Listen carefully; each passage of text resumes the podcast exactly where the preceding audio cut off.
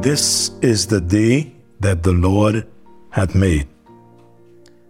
Let us rejoice and be glad in it. Annie S. Hawks, she wrote the song, I Need Thee Every Hour, based on Philippians chapter 4 and verse 19. My God shall supply all your need according to his riches in glory by Christ Jesus. In the very first stanza, she said, I need thee every hour, most gracious Lord. No tender voice like thine can peace afford. I need thee. Oh, I need thee. Every hour I need thee. Oh, bless me now, my Savior. I come to thee. I want to continue speaking to you on this matter of prayer. This morning, I want us to begin by looking at the meaningless prayer. Prayer without meaning. In Matthew chapter 6, verse 7, the Bible said, But when ye pray, use not vain repetitions, as the heathens do, for they think that they shall be heard for their much speaking. Now, this is praying using vain repetition. To pray like that would mean that there is no real communion with God. Some folks believe that they must pray for a certain time or they must pray for long. Some folks look at their watch to say, well, you know, I want to be prayed for an hour, but, you know, the things are not coming from their hearts. Sometimes that involves babbling on, saying things that are not coming from the heart. But bear in mind, not because a prayer is repeated means that it is forbidden. The reciting of memorized prayers can be vain repetition. I believe we all would do ourselves some good if we would seriously listen to ourselves pray.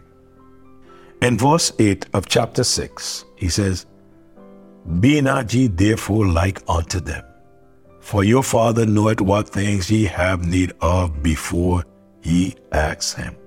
So then, what is the purpose of prayer? Our Father knows what we need before we ask. So one may ask, well, then, what is the purpose of prayer?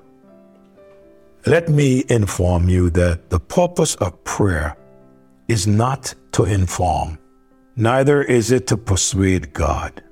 It is not for God to do our will. And that's something that we need to understand because we must be careful that when we pray, that we are not just telling God what we want Him to do.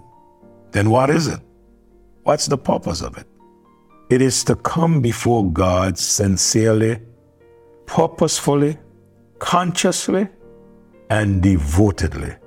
Prayer is sharing the needs, burdens, and hunger of the heart before the all knowing God. Prayer is giving God the opportunity to manifest His power. To pray right is to pray with a devoted heart and with pure motives. It is to pray with sincere confidence. If our request is not according to His will, though we are sincere, He will answer in a way which is best for us. Not the way we want Him to answer, but He will answer in that way which is best for us. In Matthew chapter 6, we have the disciples' prayer or the model prayer in praise. In verse 9 to verse 15, the Bible said, after this manner, therefore, pray ye. Our Father, which art in heaven, hallowed be thy name. Thy kingdom come, thy will be done on earth as it is in heaven. Give us this day our daily bread. Forgive our debts as we forgive our debtors. And lead us not into temptation, but deliver us from evil. For thine is the kingdom, the power, and the glory forever. Amen.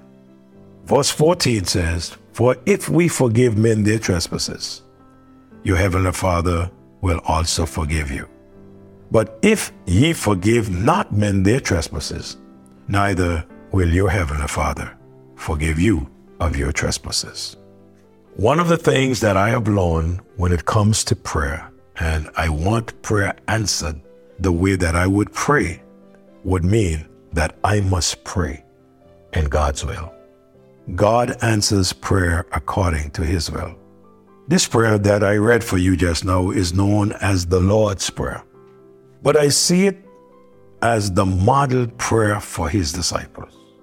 This prayer was not given that we should just rehearse or to be memorized to recite.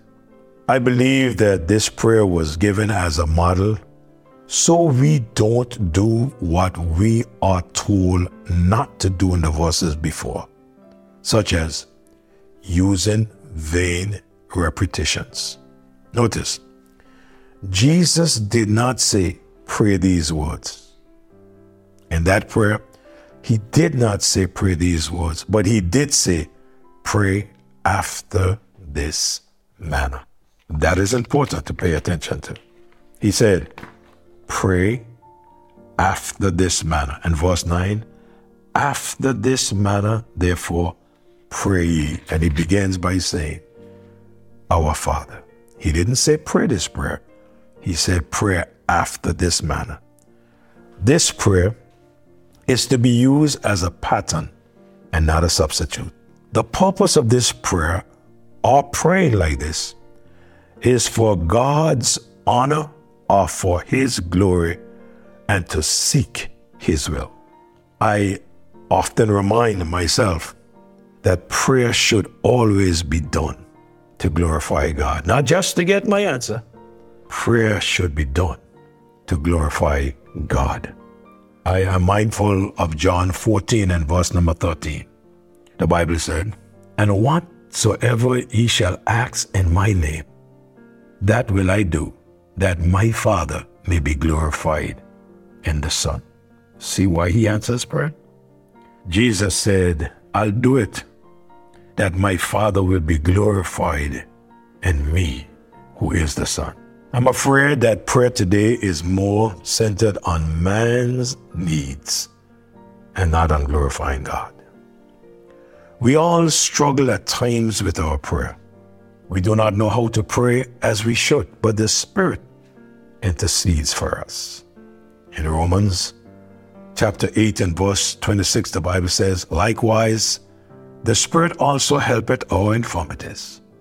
For we know not what we should pray for as we ought, but the Spirit itself maketh intercession for us with groanings which cannot be uttered. We must pray at all times in the Spirit. Ephesians chapter number 6 and verse number 18. Praying always with all prayer and supplication in the Spirit, and watching thereunto with all perseverance and supplication for all saints. He instructs his disciples of their manner of prayer. I believe before one gets down to business, there must be a solemn address to him with whom the business lies. The time is up. Next morning, we would look in this prayer and begin to explain this somewhat. Our Father, Lord, what a joy it is to be able to just sit here and talk to you. And Lord, whatever we do, I'm asking that you help us to be mindful to do it all to the glory of God. For I am convinced, Lord, that when you are glorified, oh God, you take pleasure in doing those things that glorify you.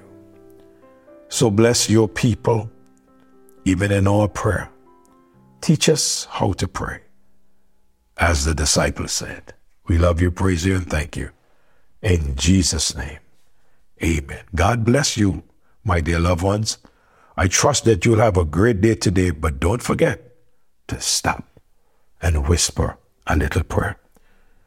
And when you are through with that, share this devotion with someone who will share it with someone else. God bless you. Love you. Have a great day.